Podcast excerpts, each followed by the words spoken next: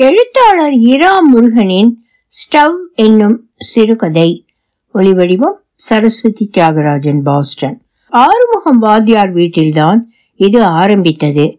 அவங்க வீட்டம்மா மீன் கழுவிய தண்ணீரையும் செதிலையும் கொட்ட கொல்லைக்கதவை திறந்தபோது கழுநீர் எடுக்க தகர குளத்தோடு பங்காரம்மா உள்ளே நுழைந்தாள். உங்க எரும கண்ணுக்குட்டி இன்னும் ஒரு மணி நேரத்துக்குள்ள வந்துடும் வாத்தியார் வீட்டம்மா சொன்னாள் பங்காரம்மா மாடு வளர்க்கிறாள் நாலு எருமை ஒரு பசு கூட கிடையாது. எருமை பால் தான் வேண்டும் என்று டாக்கடைக்காரர்கள் கேட்கிறார்கள். டாக்கடை ஊற்றியது போக அவ்வப்போது ஆழாக்கு பாலை தெருவில் முறை வைத்து விநியோகித்து பிரதியுபகாரமாக வீடுகளில் சேரும் கழுநீரை எருமைக்கு வைக்க எடுத்து போய் ஒப்பேற்றிக் கொண்டிருக்கிறாள் பங்காரம்மா. எருமைகள் டாக்கடைக்காரர்கள் தெருவாசிகள் பங்காரம்மா எல்லோரும் சந்தோஷமாக இருந்ததில் யார் கண் போட்டார்களோ முந்தா நாள் பங்காரம்மாவின் ஒரு எருமை கண்டுக்குட்டி மேய்ச்சலுக்கு போனது திரும்ப வரவே இல்லை. வடவேற்கு மூலையில் இருந்து முண்டாசு தெரித்த நாலு பேர் வந்து அதை கொண்டு போயிருக்கிறார்கள். திரும்ப கிடைப்பது துர்லபம். பஞ்சாங்கக்காரர் சோழி உருட்டி சொன்னபோது பங்காரம்மாவுக்கு வருத்தமாகத்தான் இருந்தது.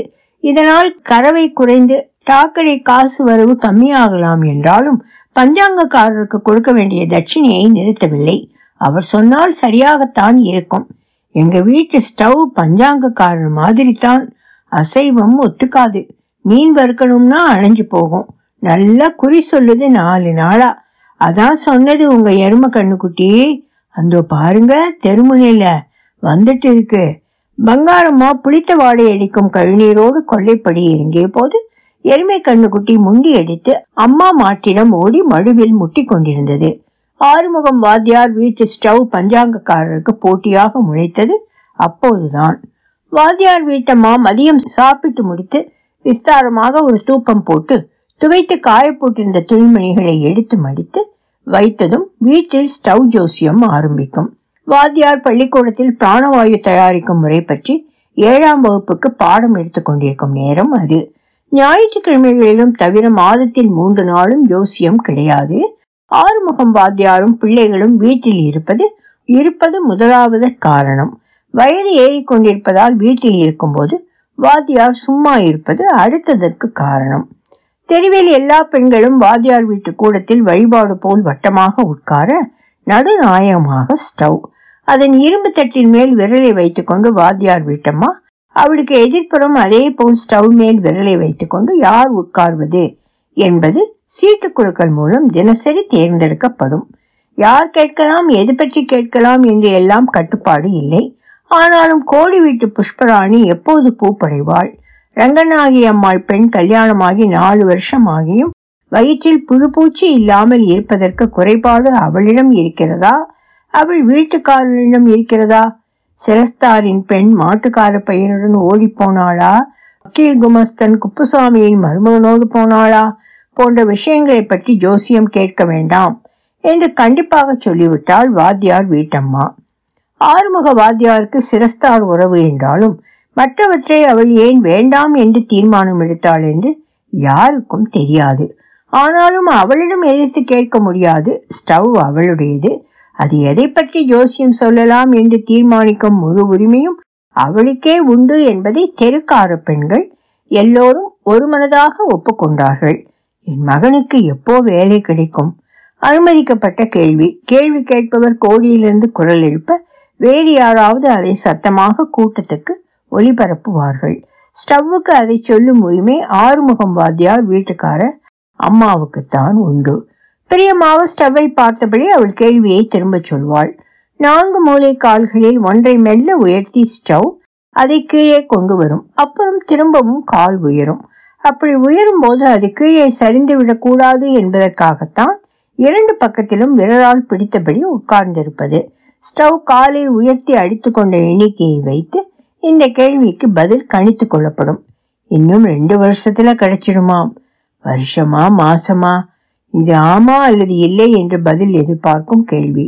ஒற்றைப்படையாக அடித்தால் ஆம் இரட்டைப்படை என்றால் இல்லை. ஸ்டவ் ஒரே ஒரு தடவை திரும்ப அடிக்க நாவல் மர வீட்டு மாமகனுக்கு ரெண்டு மாசத்தில் வேலை கிடைக்கும் என்று உத்தரவாதம் தரப்படும். இன்னும் திசை சம்பந்தமான கேள்வி என்றால் எந்த காலை உயர்த்தி அடிக்கிறதோ அதை பொறுத்து கிழக்கு மேற்கு என்று தெரியும். பங்காரம்மா வீட்டு எருமை கண்டுக்குட்டி விஷயத்தில் தீர்மானமானது அப்படித்தான். ஐந்து மணிக்கு வாத்தியார் சைக்கிளில் வந்து இறங்கும்போது கூடம் காலியாகி கொண்டிருக்கும். அவர் ஒரு நாளாவது முன்னால் வந்து கூடத்தில் கூட்டம் நிறைந்திருக்கும் போது எல்லோர் முன்னாலும் நின்று அறிவியல் நோக்கு ஏன் இருக்க வேண்டும் என்று சிறு சொற்பொழிவு செய்ய தீர்மானித்திருந்தார். ஒரு ஞாயிற்றுக்கிழமை அதை பற்றி நிறைய யோசித்து என்ன பேசுவது என்று தயார் செய்து அவ்வப்போது தனக்கு சொல்லி பார்த்து கொண்டும் இருந்தார். ஆனாலும் கடைசி வகுப்பு தினமும் எடுக்க வேண்டிய கட்டாயம் என்பதால் வீட்டுக்கு திரும்ப நேரமாகி விடுகிறது. பள்ளிக்கூடத்தில் முழு பரீட்சை விடுமுறை வரும் நாளை அவர் எதிர்பார்த்து கொண்டிருக்க வாத்தியார் வீட்டம்மா ஸ்டவ்வோடு சமையல் அறைக்குள் நுழைந்து அதை பற்ற வைப்பாள். வாத்தியார் வீட்டுக்குள் வந்ததும் அவருக்கு கட்டாயம் காப்பி கொண்டு வந்து வைக்க வேண்டும். ஆண்களே பங்கு பெறாமல் நடக்கும் ஸ்டவ் ஜோசியத்துக்கு ஒரு உச்சி பொழுதில் பஞ்சாங்கக்காரரும் வந்தபோது அவரை திரும்ப போகச் சொல்ல வாத்தியார் வீட்டம்மாவுக்கு மனம் வரவில்லை. அவர் கொஞ்சம் சீக்கிரமே வந்து விட்டிருந்த காரணத்தால் துடைத்தெடுத்து வந்த கூடத்தில் வைத்த ஸ்டவ்வை திரும்ப சமையல் அறைக்கு எடுத்து போய் அவருக்காக காப்பி தயாரிக்க பாலை சூடாக்க ஆரம்பித்தாள் அவள். ஸ்டவ் பொறுமை இல்லாமல் காலை தூக்கியதில் பால் பாத்திரம் சரியே அதை கோபித்து கொண்டது அப்போதுதான். அப்புறம் ஸ்டவ் கூடத்தில் மட்டும் அதுவும் கேட்கும்போது மட்டும் ஜோசியம் சொன்னது. ஸ்டவ் ஜோசியம் சொல்லும்போது வாத்தியார் வீட்டம்மா கிழக்கு பார்த்து உட்கார்ந்திருப்பது அவசியம் என்றும் அதை இருத்திய இடத்தில் சின்னதாக ஒரு கோலம் போடலாம் என்றும் பஞ்சாங்கக்காரர் சொன்னது உடனடியாக நிறைவேற்றப்பட்டது. ஸ்டவ் ஜோசியம் சொல்லும்போது அவர் கையில் சோழிகளை உருட்டி போட்டு தன் ஆர்வம் மூலம் அதையெல்லாம் சரிபார்த்து கொண்டிருந்தார். அவர் திரும்ப போகும்போது எந்த கடையில் வாத்தியார் வீட்டம்மா மண்ணெண்ணை வாங்குகிறாள் என்பதை மட்டும் கேட்டு தெரிந்து கொண்டு போனார். தன் வருமானம் குறைந்தாலும் தொழில்முறை போட்டி இல்லாமல் ஸ்டவ் ஜோசியத்தை இன்னும் சிறந்ததாக செய்ய அவர் யோசனைகள் சொன்னதை தெருவில் எல்லோரும் மனம் திறந்து பாராட்டினார்கள். பஞ்சாங்கக்காரர் ஒரு மகான் என்று பொதுவாக கருத்து சொல்லப்பட்டது. அவர் தீர்காயுசாக இருக்க வேண்டும். என்று வாழ்த்தினார்கள். ஆனாலும் அவர் இன்னும் எத்தனை வருடம் ஆயுசோடு இருப்பார் என்ற கேள்வியை வாத்தியார் வீட்டம்மா ஸ்டப்பிடம் கேட்க அனுமதிக்கவில்லை. பஞ்சாங்கக்காரரை தொடர்ந்து அண்டை அயலில் இருக்கும் ரிட்டையர்டான ஆண்கள் வர ஆரம்பித்தார்கள். Retired post master retired station master retired constable என்று பகலில் பெண்களோடு வாத்தியார் வீட்டு கூடத்திற்கு வந்தபோது வாத்தியார் வீட்டம்மா அவர்களை வா என்று சொல்லவில்லை திரும்ப போகவும் சொல்லவில்லை. ஆனாலும் அவர்கள் நாட்டு அரசியல் சர்வதேச போர் அமைதி விவகாரங்கள் பற்றியெல்லாம் ஜோசியம் கேட்டது ஸ்டவ்வுக்கு பிடித்தாலும் வாத்தியார் வீட்டம்மாவுக்கும் மற்றவர்களுக்கும் பிடிக்கவில்லை. இதுக்கெல்லாம் தான் தினசரி பேப்பர் இருக்கே. நாள் முழுக்க அதை வாசித்து திருப்திப்படாமல் சாயந்தரம் லைப்ரரிக்கும் போய் இன்னும் கொஞ்சம் படித்து பார்க் பெஞ்சிலே உட்கார்ந்து கதைக்கிறது போதாதாமா? ஸ்டவ் ஜோசியத்தை முக்கியமான விஷயத்துக்கு மட்டும்தான் உபயோகப்படுத்தணும்னு இவங்க கிட்ட எப்படி சொல்றது? என்று அவர்கள் முணுமுணுத்தார்கள். இந்த தெருவுக்கு மட்டுமாக இருந்த ஸ்டவ் ஜோசியம் பற்றி கேட்டு அடுத்த தெரு அதற்கும் அடுத்த தெரு ஊர்கோழியில் இருந்து எல்லாம் கூட்டம் வர இதேதடா பெரிய சங்கடமா போச்சே என்று வாத்தியார் வீட்டம்மா கவலைப்பட்டாள். ஜோசியத்துக்கு காசு வாங்கலாமா? என்று வாத்தியாருக்கு காப்பி போட போன போது அந்தரங்கமாக ஸ்டவ்வை கேட்டபோது அது எதுவும் சொல்லவில்லை. சமையலறையில் ஜோசியம் சொல்ல வேண்டாம் என்று பஞ்சாங்கக்காரர் வந்தபோது அவள் கண்டித்ததை அது நினைவு வைத்திருக்கிறது என்று அவளுக்கு புரிந்தது. தினசரி வாசலை அடைத்து கொண்டு நிற்கும் கூட்டம் வாத்தியார் வீட்டம்மாவுக்கு எரிச்சலை ஏற்படுத்தியது. தோட்டத்தில் பீர்க்கங்காய் ஒரு நாள் களவு போனது. இன்னொரு நாள் வாசல் தென்னைக்கொடியில் போட்டிருந்த அவளுடைய பழம் புடவையை காணோம். கூடத்தில் பாக்கு வெட்டி கூட காணாமல் போய்விட்டது. இதையெல்லாம் ஸ்டவ்விடம் கேட்கலாம் என்றால் அத்தனை பெரிய கூட்டத்தில் பீர்க்கங்காயையும் பழம்புடவையையும் பாக்கு வெட்டியையும் பற்றி கேட்பதை எப்படி எடுத்துக்கொள்வார்கள் என்று தெரியவில்லை. சர்வதேச அரசியல் போல் இதுவும் முக்கியமில்லாத விஷயம் என்று யாரேனும் நினைக்க இடம் உண்டு?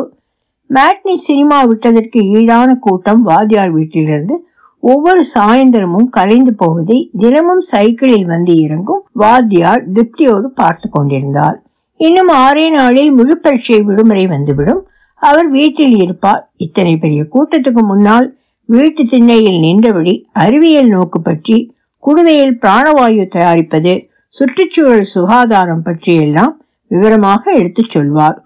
அவர் இரவு வெகுநேரம் கண் விழித்து தன் பிரசங்கத்தை திருத்தி எழுதி கொண்டிருக்கும் போது அவர் வீட்டுக்காரம்மா ஸ்டவ் ஜோசியத்தை நிறுத்திவிட என்ன செய்யலாம் என்று யோசித்தபடி தூக்கம் வராமல் புரண்டு கொண்டிருந்தாள்.